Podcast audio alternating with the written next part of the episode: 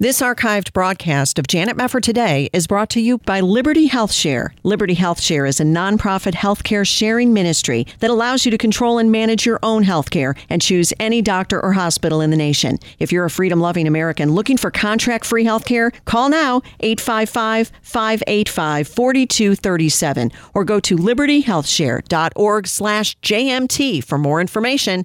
libertyhealthshare.org slash JMT. This is Janet Mefford today. Our confidence is in Christ alone. Are we going to stand with God come what may? If the Word of God says it, I believe it. And that's the way it is. And now, here is Janet Mefford. When a trumpet sounds in a city, do not the people tremble? When disaster comes to a city, has not the Lord caused it? The lion has roared. Who will not fear? The sovereign Lord has spoken. Who can but prophesy? These are the words of Amos 3, and they are striking, especially in light of the distressing and challenging circumstances that we've all lived through in 2020 and now also into 2021.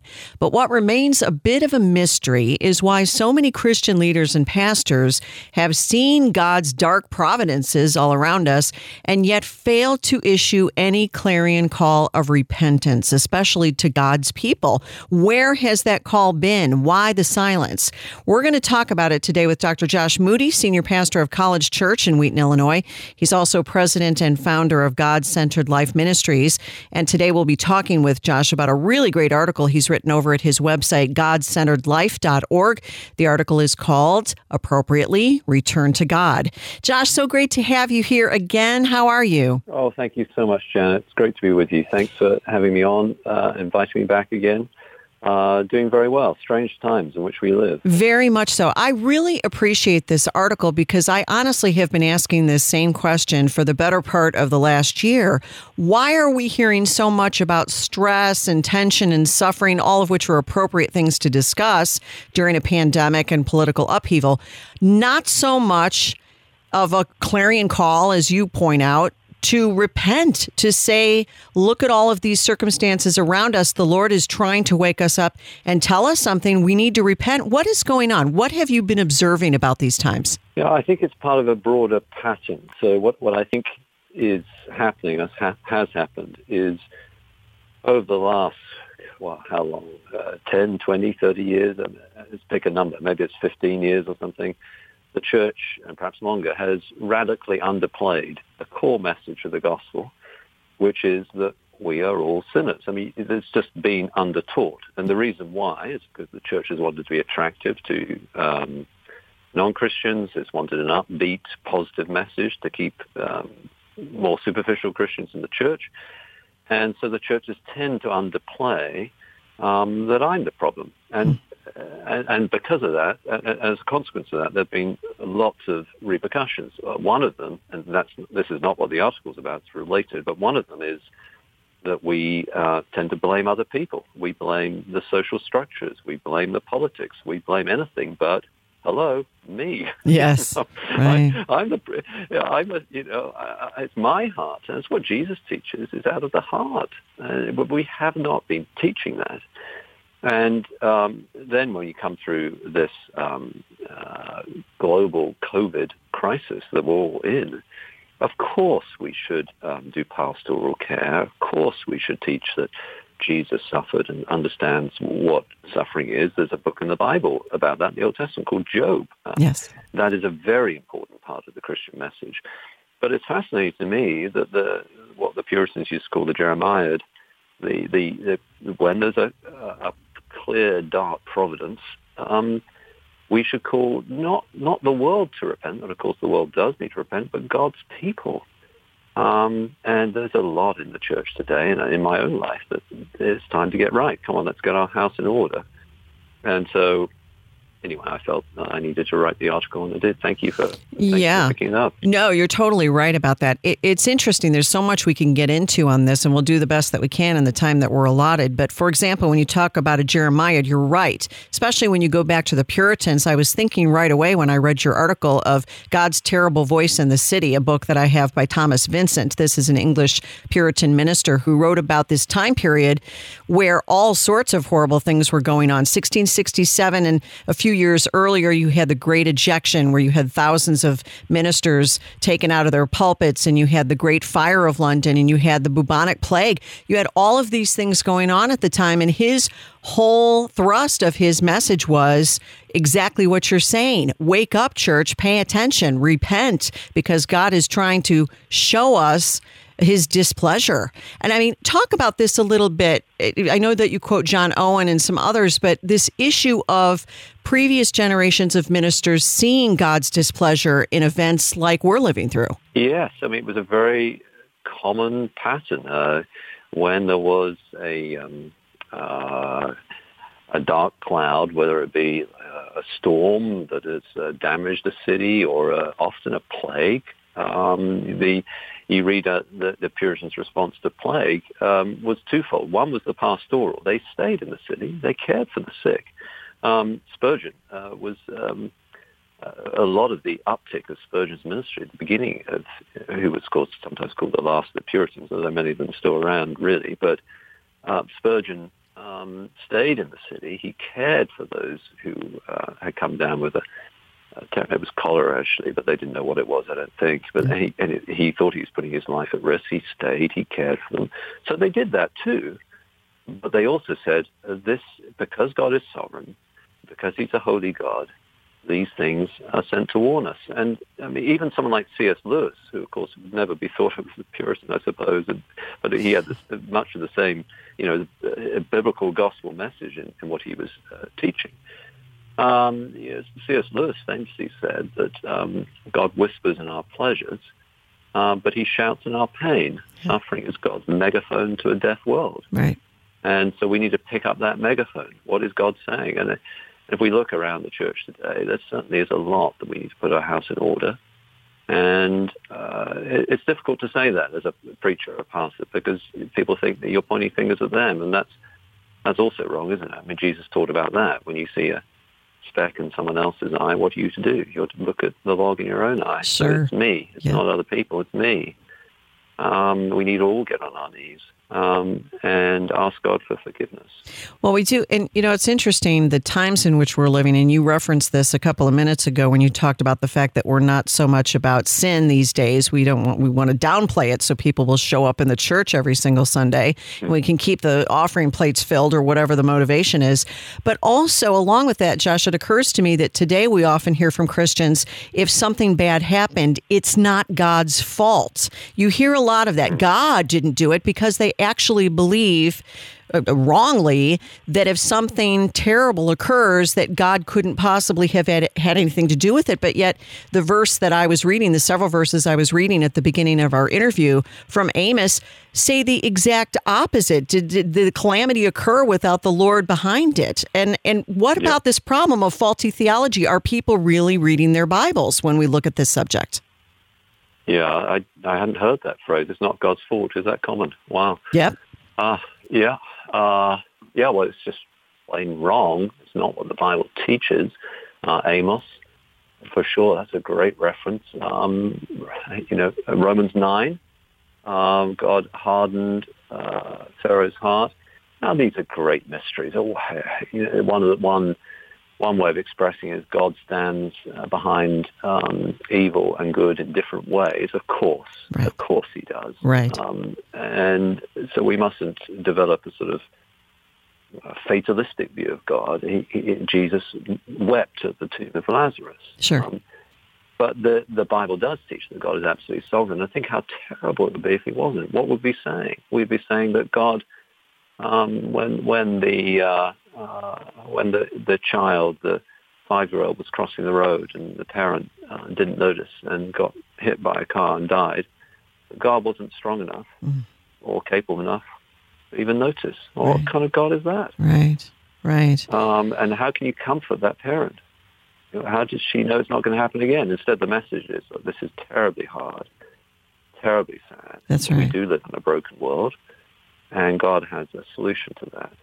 Well, come alongside you and, and be that solution. you're totally That's- right about that's the that. Christian message, but it's totally different. Yeah, sorry, go ahead. Yeah, no, I'm so sorry. I didn't mean to step on you there because I was thinking about the old, you know, deistic worldview where God is a divine watchmaker. He just winds up the world and sits back and watches it happen, but he's not actually actively engaged with the world he's made. And we know that that's not the Bible's teaching. We're going to come back, Josh Moody, with us, talking about returning to God. Stay with us. You're listening to Janet Mefford today.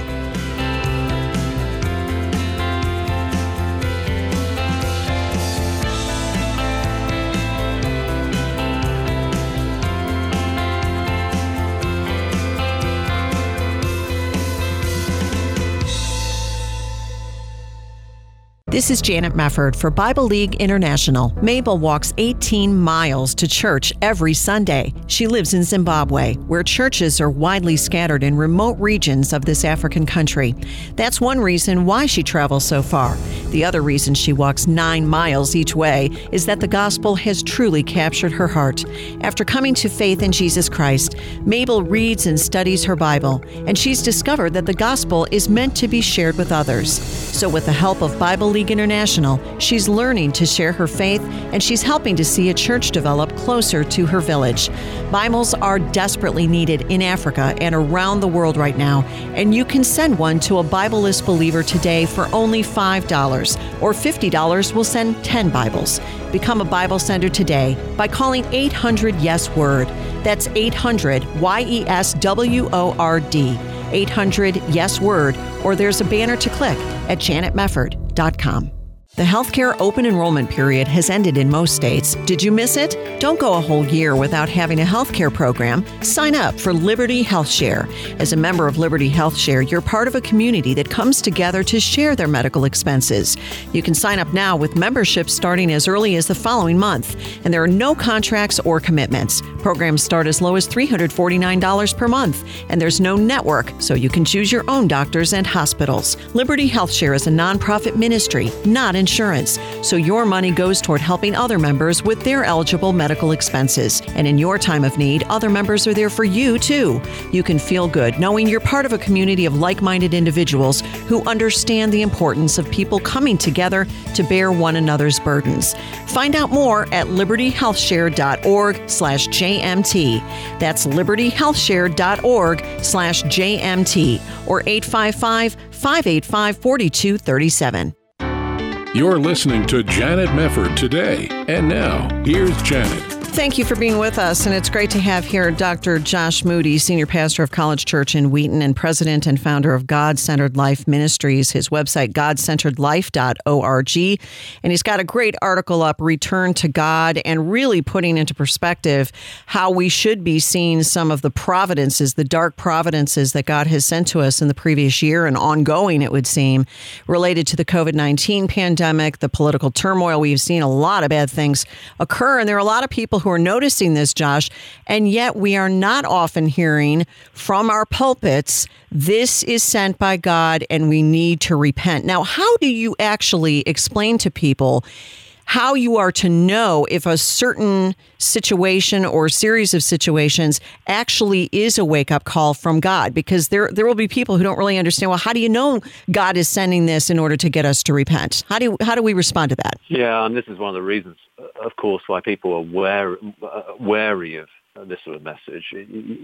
Someone gets uh, cancer, it's sent by God. Is it your fault? Well, no, no, we don't want to say that. Of course not. Um, and Jesus taught about uh, that too at the um, the Tower of Siloam Yes. that fell on people and they died. And and uh, were these people worse sinners than you? No, no, of course not. We're all sinners. Um, uh, but unless you repent, you too will perish. So the message is not uh, this evil thing has happened, ergo, therefore, you're an evil person, and other people on whom it has not fallen are less evil. That's not true. Uh, the message is we live in a world that was created good, but is fallen. And every time we experience the fall, evil, pain, suffering, it's a message that this world is fallen, and I am fallen, and therefore I need to repent. Right. That's right. Well, so now when you're looking at COVID 19 and some of the other things that we've experienced, how do you think that relates to the need for the American church to repent? I, I, think that you probably could talk for quite a while, Josh, about all the things that the American church needs to repent of. Uh, and I certainly could as well. But can you connect those things, the sins that ail us at the moment that really are serious to the Lord? Uh, and He would actually look at these things and say, You must wake up, you must repent and return to me. Again, very tricky, isn't it? I, I think the number one I would pick up is is Jesus' teaching on this, which is uh, when you see, um, and I mentioned this just earlier, but when you see a speck in someone else's eye, uh, what are you to do? So I could look around and see all sorts of evil and difficulties, and perhaps there are those specks around me. But when I see them, my response needs to be to say, well, what's wrong with me? Hmm. What's the log in my own eye? Um, and I think that, that, we're not doing that is, and there are lots of doctrinal or functional things that I could mention that uh, concern me, and I'm sure concern you, Janet, too. The lack of Bible teaching would be one. Some of the um, huge ethical challenges that uh, churches seem to be facing, particularly in leadership, which seem to be related to basic worldliness, as far as I can see. Yes. Um, uh, so we could talk about those things, but I, at an even deeper and more, and, and um, I think really more, well, I'm not sure more important, but more basic level, is this tendency to always blame someone else. Hmm. Um, well, why is that situation? Maybe it's my fault. I've been asking that. How, how much have I really been at fault here? Have I done enough to um, get the word out that Bible teaching doesn't have to be boring and it really is really is important? Am, am I doing enough? Right. And perhaps I'm not. Um, and, and, so I think we have to say, uh, you know, Jesus said, Jesus says that the, the, the, it's out of the heart. It's, it's my, my, I need to think about my life my responsibility. You know, don't blame the politics. Don't blame uh, social. And I think on the right and the left right now, everyone is blaming external things. You know, the left talk about um, all the social structures, and the right talk about all the politics. Well, I bet there's something to all of that. Um, and but Jesus talks about the heart, and it's very humbling. It's like, what, what, what's my fault here? What am I doing wrong? Yes, that's true. And what do I need to do to put it right? Exactly. Um, and I, of course, don't have an answer to that for other people. I've got to think about it for myself. Right. But that's an important point, and that's something that I don't often often hear pastors saying, like you're just expressing me first. You know, there are a lot of people who sometimes will point fingers and they don't spend time looking at the sinner in the mirror and saying to themselves exactly that reminder that you offered that we are told, you know, take the take the log out of your own eye before you take the speck out of your brother's eye. For this issue, though, on this whole subject of returning to God, what would be your directive or your advice to Christians who say, Boy, I, I really have you know, backslid. I, I really am waking up now to my sin and I'm seeing things in the last year that maybe if times were easier, I wouldn't have seen. And I really want to return to God because I think that I've grown lukewarm.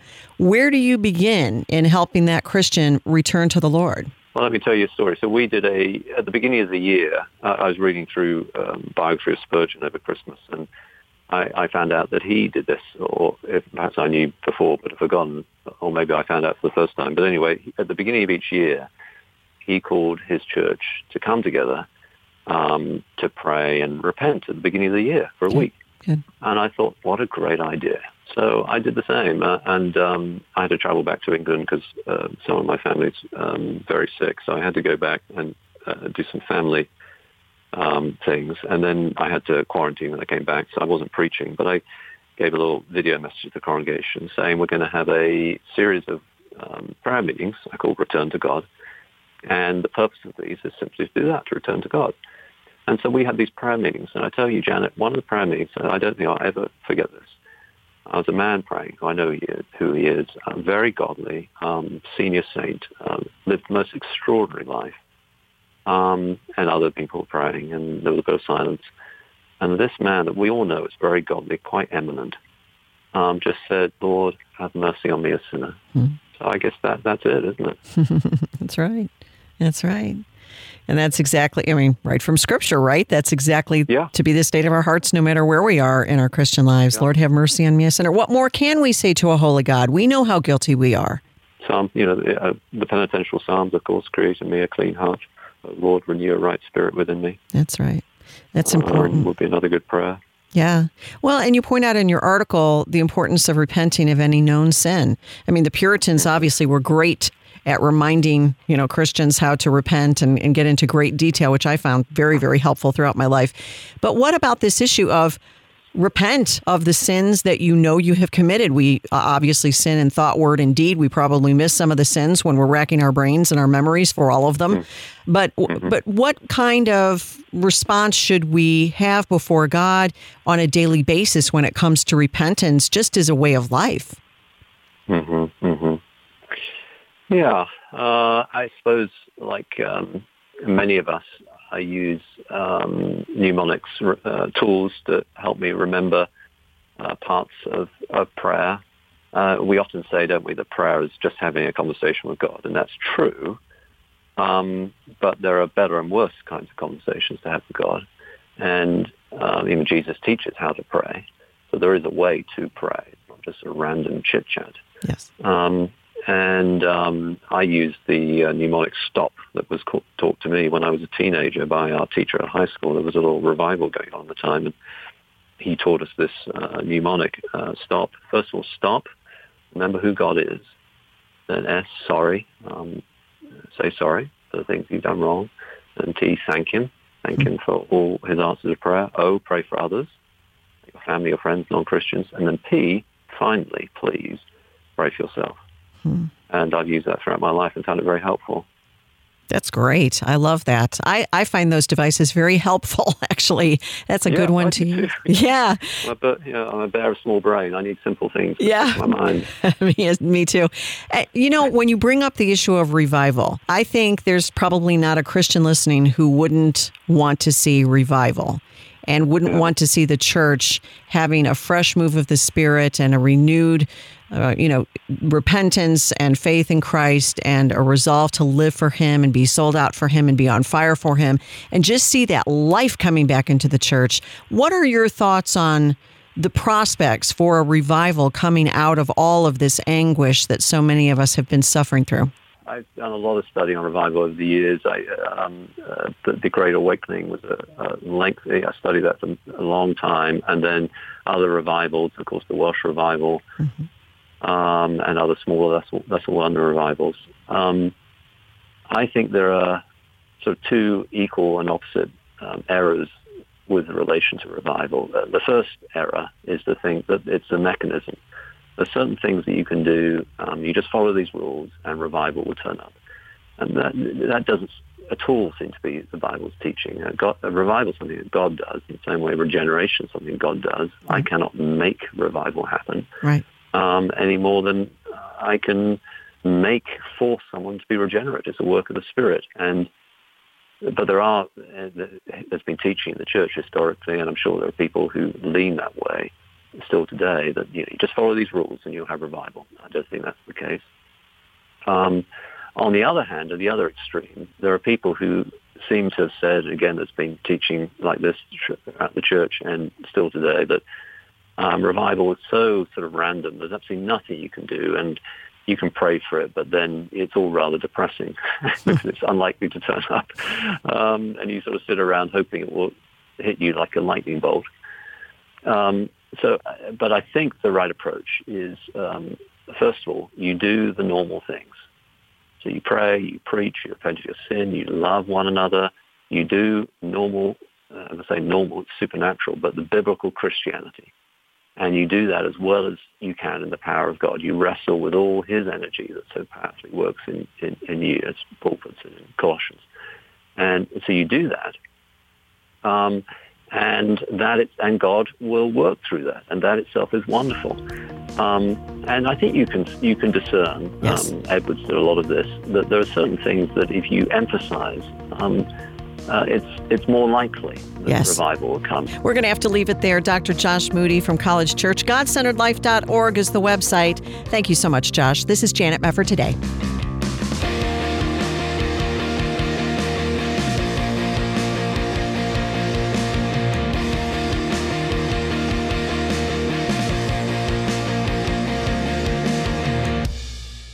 This archived broadcast of Janet Mefford Today is brought to you by Liberty Health Share. Liberty Health Share is a nonprofit healthcare sharing ministry that allows you to control and manage your own healthcare and choose any doctor or hospital in the nation. If you're a freedom loving American looking for contract free healthcare, call now 855 585 4237 or go to libertyhealthshare.org slash JMT for more information.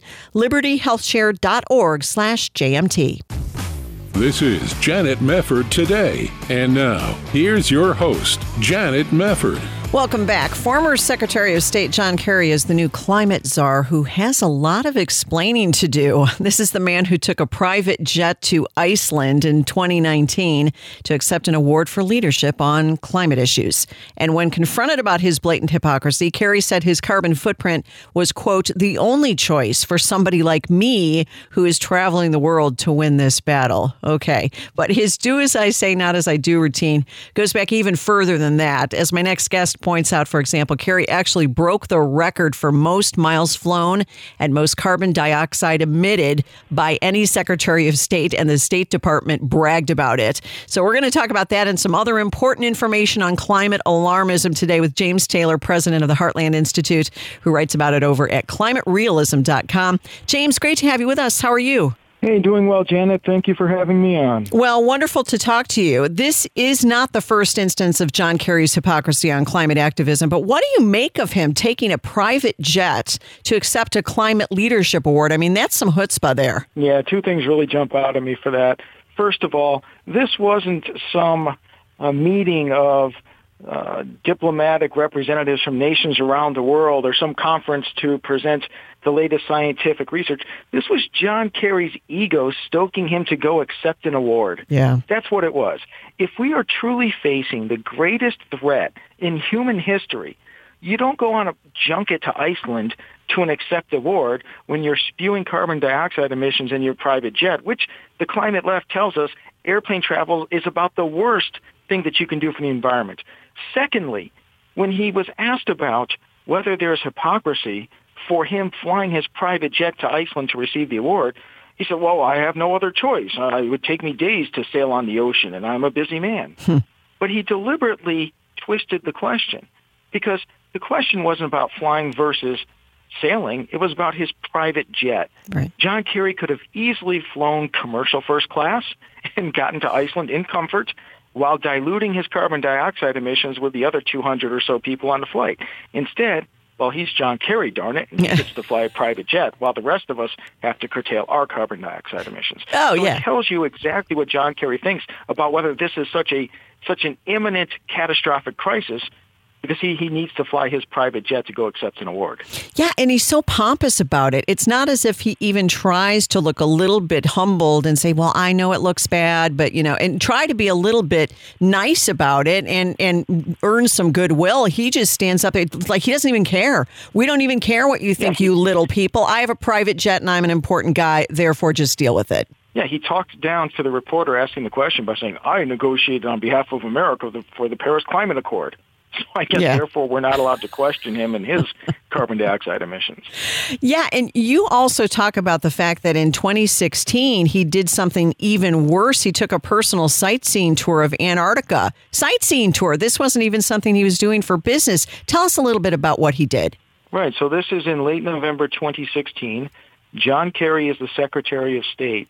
The State Department website earlier in the year was already bragging up and down about how John Kerry had flown more air miles than any other Secretary of State in history, which of course means more carbon dioxide emissions. Hmm. So now here after Donald Trump has been elected, he's the president-elect, there is nothing for John Kerry to do. I mean, we are already transitioning. Moreover, even if we wanted to argue that, well, his job goes through until the last day of office, it's not like there are a bevy of diplomats from other nations waiting around at our in Antarctica to meet with John Kerry. This was purely a joyride. This was John Kerry saying, "I have a month left." That I can fly around the world on taxpayer expense, even though I'm a billionaire. But um, hmm, I kind of think it'd be neat to go see Antarctica. so he flies uh, an Air Force large cargo jet to Antarctica, spewing carbon dioxide all over the place getting there. Then when he gets there, he takes a personal helicopter tour all over the place, again releasing not only carbon dioxide, but traditionally defined pollutants. In an area that is pristine and undisturbed, he's out there polluting Antarctica. And then on top of that, he's riding around in an SUV around the Antarctic base. He spent two days doing this for absolutely no diplomatic purpose whatsoever, whatsoever other than his personal pleasure.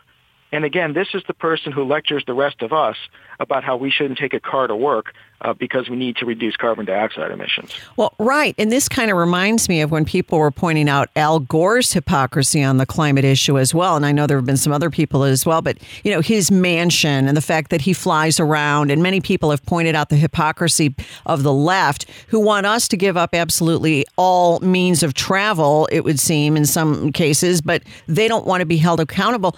Has anybody on the left that you know of pointed out this hypocrisy, a, a, true believer in all of this climate alarmism who says this guy needs to go, he's making us look bad? Uh, no, they don't, because they know that uh, the media, as most people see the media, will never call them out on it. It, it takes it takes folks that are outside the corporate mainstream media to call attention to this.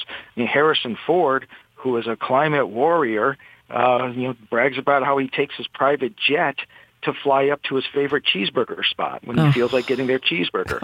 Al Gore, as you mentioned, flies all over the place. I remember back when there were congressional hearings on climate change. Al Gore's testifying. So he's going from Tennessee to Washington, D.C. And it's not that far of a trip, but he gets his own private jet that flies him from Tennessee to Washington, D.C. When he gets there, he doesn't take he doesn't take the metro. There's a metro, the subway stop right there at the airport that takes you right to the Capitol. He doesn't do that. He doesn't even take an Uber or a taxi. He has a private limousine waiting to take him to Capitol Hill. And there he goes and lectures the rest of us about how we need to reduce carbon dioxide emissions. Harry Reid, when he was uh, leading the U.S. Senate and lecturing everybody about carbon dioxide emissions, I was at a conference that Harry Reid spoke at there were protesters actually protesting for more environmental action. So they were on his side. They were protesting outside the conference about 100 yards away from the building on the sidewalk to the street. Harry Reid had a fleet of about a dozen SUVs sitting there, idling their engines, running the whole time while he was talking inside.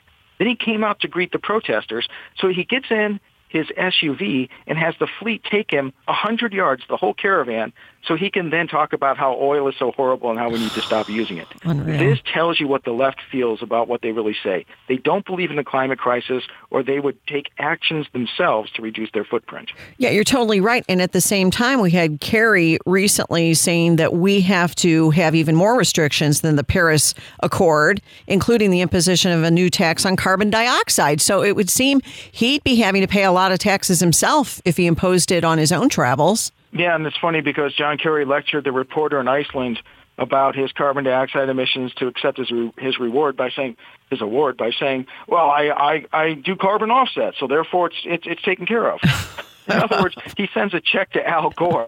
Here, Al, here's ten thousand dollars. Thanks, John Kerry. And therefore, it's like that trip never happened.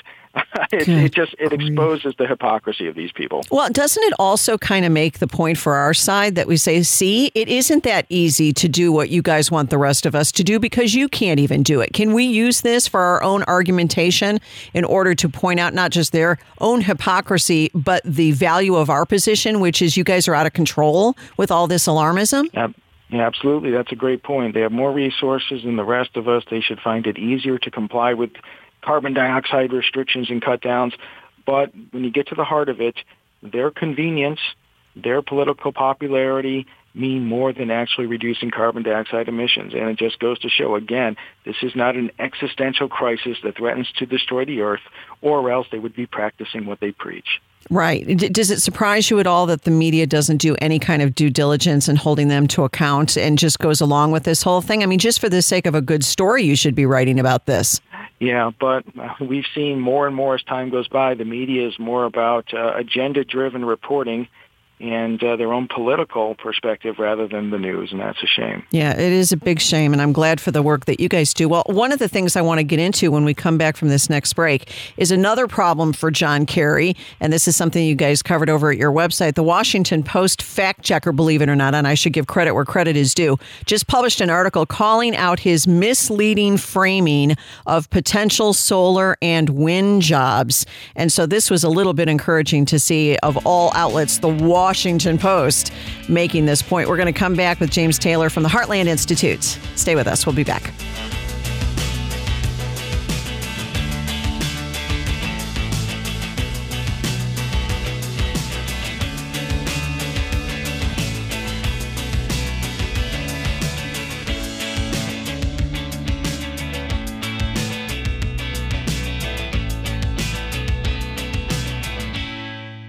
When I found out I was pregnant, I was devastated. I had no idea what to do. When a young mom faces an unplanned pregnancy, she's confused and scared. Society tells her that a baby is not a life and offers termination as the best solution. Preborn centers shine light into the darkness by offering young moms in crisis hope, love, and life, and an ultrasound to meet their preborn baby. As soon as I get there, I felt welcome. They gave me the first look at my baby by providing a free ultrasound. Preborn is the largest provider of free ultrasounds in the country and the direct competition to Planned Parenthood. Will you join Preborn in helping love and support young moms in crisis? For $140, you can sponsor five ultrasounds and help save five babies' lives. To donate, call 855 402 BABY. That's 855 402 2229. All gifts are tax deductible. 855 402 2229, or there's a preborn banner to click at janetmefford.com. The healthcare open enrollment period has ended in most states. Did you miss it?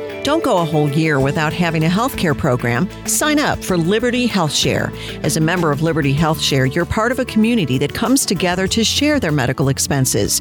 You can sign up now with membership starting as early as the following month, and there are no contracts or commitments. Programs start as low as $349 per month, and there's no network, so you can choose your own doctors and hospitals. Liberty HealthShare is a nonprofit ministry, not insurance, so your money goes toward helping other members with their eligible medical expenses. And in your time of need, other members are there for you too. You can feel good knowing you're part of a community of like-minded individuals who understand the importance of people coming together to bear one another's burdens. Find out more at libertyhealthshare.org/jmt. That's libertyhealthshare.org slash JMT or 855 585 4237. You're listening to Janet Mefford today. And now, here's Janet.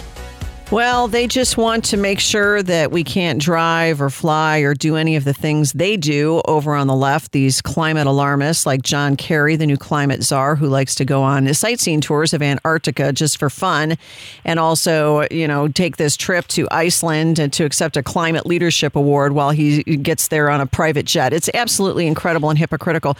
James Taylor writes about this, president of the Heartland Institute over at climaterealism.com. And I want to get to another John Kerry item here, James, which is very interesting to me. The Washington Post called him out for talking about the fastest growing job in the U.S. before COVID being solar power technicians, and then the second fastest growing job being wind turbine technicians.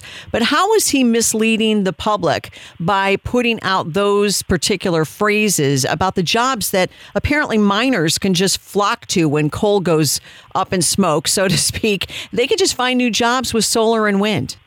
Right. And so John Kerry dismissively, uh, when asked about the, the coal miners who have lost their job, and keep in mind there are about 30,000 coal miners in this country, when he said, well, they can just go work making uh, solar panels. And then pointing out, as you said, that uh, he, he noted that the solar jobs and the wind jobs are the fastest growing in the country. But that's because you're starting with a very small base. If you only have a few thousand or even a few hundred of these jobs going on are available in the country as of say five years ago existing in the country. Let's say you go from 500 to say 4000 if you're just looking at percentages oh it's the fastest growing. You're getting you know 4000% growth or whatever. Who can match that Well, it doesn't mean much because you still only have 4,000 jobs in the whole country, many, you know, and, and of course they're filled. Right. So when John Kerry says this about being the fastest growing jobs, he's not talking about the actual numbers of jobs created. He's talking about percentages when basically almost nothing increasing to a very small amount is a huge amount of difference. And then finally, if you look at the number of jobs available, which is what's most important, go to Indeed or uh, excuse me, yeah, Indeed.com or Monster.com and do a search for solar panel installer or whatever it may be, and you are not going to see these, these tens of thousands or hundreds of thousands of jobs uh, being created, like John Kerry said. And by the way, it's not just the, the, the coal mining jobs. Joe Biden's executive order blocking oil and natural gas production on federal lands that eliminates one quarter of oil production in this country with the stroke of a pen. That's hundreds of thousands of jobs. Ugh. Those jobs do not exist right now. They're not going to exist anytime in the foreseeable future. And the Washington Post rightly called him out on it. Well, that was Someone good. Probably lost a job at the Washington Post for doing that, by the way, but No, they d- called him out on it. you're right about that. No doubt somebody probably did lose his job. And something else, too, they pay less, right? So it's not as if if you lost your job as a coal miner, you could find a, a great, equally or better paying job doing some kind of solar or wind technician position. It's, it's not the case that you're going to make as much money or more doing that other job, even if you could get it. Right, absolutely. According to the Washington Post. Again, this is the Washington Post calling you out. If there's any bias at all, it's on it's on John Kerry's side, it's on Joe Biden's side. The Washington Post notes that the median wage for coal miners is $59,000, whereas for wind turbine technicians and solar installers, the median uh, salary is is 20% less than that. Wow. Um, that's a significant job cut for people. By okay, so yeah, you can just you can go to another industry, you can leave your job, hopefully you get hired soon, and you'll get a 20% pay cut. You should be ecstatic with this. It's, it just shows how unfeeling and how out of touch he is. But when you're a one percenter with your own private jet accepting awards all over the country, I guess that's what goes with the turf. Well, I guess so. And I thought it was quite interesting when you pointed out that Kerry cited these biased and unreliable job stats provided by the wind and solar power industry. He wasn't using federal government Right. statistics. This is the climate czar. He can't even use federal government statistics to make his point. Well, he can't because he knows even those numbers. And the Washington Post made note of this, but they accepted his numbers on their face. But even those numbers, you know that they're going to be flawed. I come across these studies all the time. Uh, if I'm testifying in state legislatures about wind and solar power prices or jobs created, they always cite studies from the Solar Energy Institute or uh, the American Wind Energy Association, and, and they're just preposterous. And yet, if I were to say, a study by the coal industry says that coal power is better for the economy than wind and solar power, I'd be laughed out of the court of public opinion. Yeah. And yet John Kerry mentions these similar surveys on the left or statements on the left. By and large, he gets a free pass on it. Uh, thankfully, the Washington Post noted it. But again, they just noted it and still took it at face value. Even at face value, even utilizing the wind and solar industry's biased statistics, still it is a devastating blow to workers, American workers in the energy industry throughout our country. It is. And for what? And for what? Because you look at all of the data I know that you've put on your website and lots of good information there. For example, this climate science analysis showing that population density is corrupting the U.S. temperature record. This is quite interesting do, dealing with this issue of weather station inaccuracy. Tell people a little bit about that, James, because I think this is very good information for people to understand. Yeah, thank you for, for pointing that out, Janet. And folks can go to climaterealism.com where we update every day. We debunk what the media presents as its climate scare of the day. And in this one, what you're referring to is um, an analysis by Dr. Roy Spencer. He oversees the NASA satellite instruments that uh, that accurately measure temperature throughout the planet. And what he did is he, he looked at the data on U.S. temperature uh, stations and what they record what they record and report. And what he found is that the warming that, that we're measuring on the ground at these stations is occurring entirely in stations that are population biased. In other words, they're in larger cities where you have more people, more equipment, more manufacturing that creates artificial warming that has nothing to do with climate change. The stations that are outside of the cities that are not corrupted by human impact that creates these warming bubbles show no warming in recent decades whatsoever. And so what that shows is that either no warming is occurring in the United States other than for micro pockets that have nothing to do with climate change, or it's a very small amount. And that's important to understand when politicians go around the country, and especially a year or two years ago as the uh, as the election season got underway, you'd see politician after politician, Joe Biden, Pete Buttigieg, et cetera. Well, here in Detroit, Michigan, or here in Helena, Montana, you can see with your own eyes the impacts of climate change. Well, they must be talking about a period 30 years ago or so because there hasn't been any warming during the past couple decades. Mm. That's crazy. And I was looking at some of the the you know previous reporting that was done by one of your fellows, Anthony Watts, and his team, a meteorologist, and he was saying that he had found stations located next to like the exhaust fans of AC units and surrounded by asphalt parking lots and roads on blistering hot rooftops. And they found that 68 of the stations were located at wastewater treatment plants where the process of waste digestion causes temperatures to be higher than in surrounding areas. I mean, uh, surely surely the National Weather Service knows something of this. Have they made any moves whatsoever to move those particular stations so you would get a more accurate, you know, data count of what the, the climate really is? Well, they've made very few changes because keep in mind, so long as people believe that there's a climate crisis, or at least politicians want to focus attention on it, that directs funding to their programs. Their agency, their budget increases. They have job security. They have more perks, et cetera. And so they don't have an incentive to provide an accurate temperature record. They have an incentive to create the notion of a climate crisis. So, for example, as you mentioned, one of the one of the official temperature stations by which we're being told scientists say the data shows that we're facing all this warming. One of them is situated directly above a barbecue grill. Oh, I don't know. I'm guessing maybe that adds a little bit of heat when you're barbecuing right underneath the temperature gauge. Uh, what? And, and, and, there were many others that were just like it. Another one is is right at the end of a of an airplane runway. So the airplane jet pulls around, and then the hot exhaust from its engines come out and blast the temperature station. Hmm, that might cause some warming too. Yeah, you see it all over the place. And what Anthony Watts showed in his study was that again, those stations that were not biased under so, under such corrupted conditions, that were out in rural areas, that didn't have the parking lots and the jet planes and the barbecue grills, showed very little U.S. warming over many decades. The only reason we get the notion that we're facing this rapid warming, this record-setting temperatures, is because we're basing it upon corrupted temperature stations that we know are corrupted and that government officials do not uh, do not fix. And by the way, I mentioned Dr. Roy Spencer earlier, who oversees the NASA satellite instruments.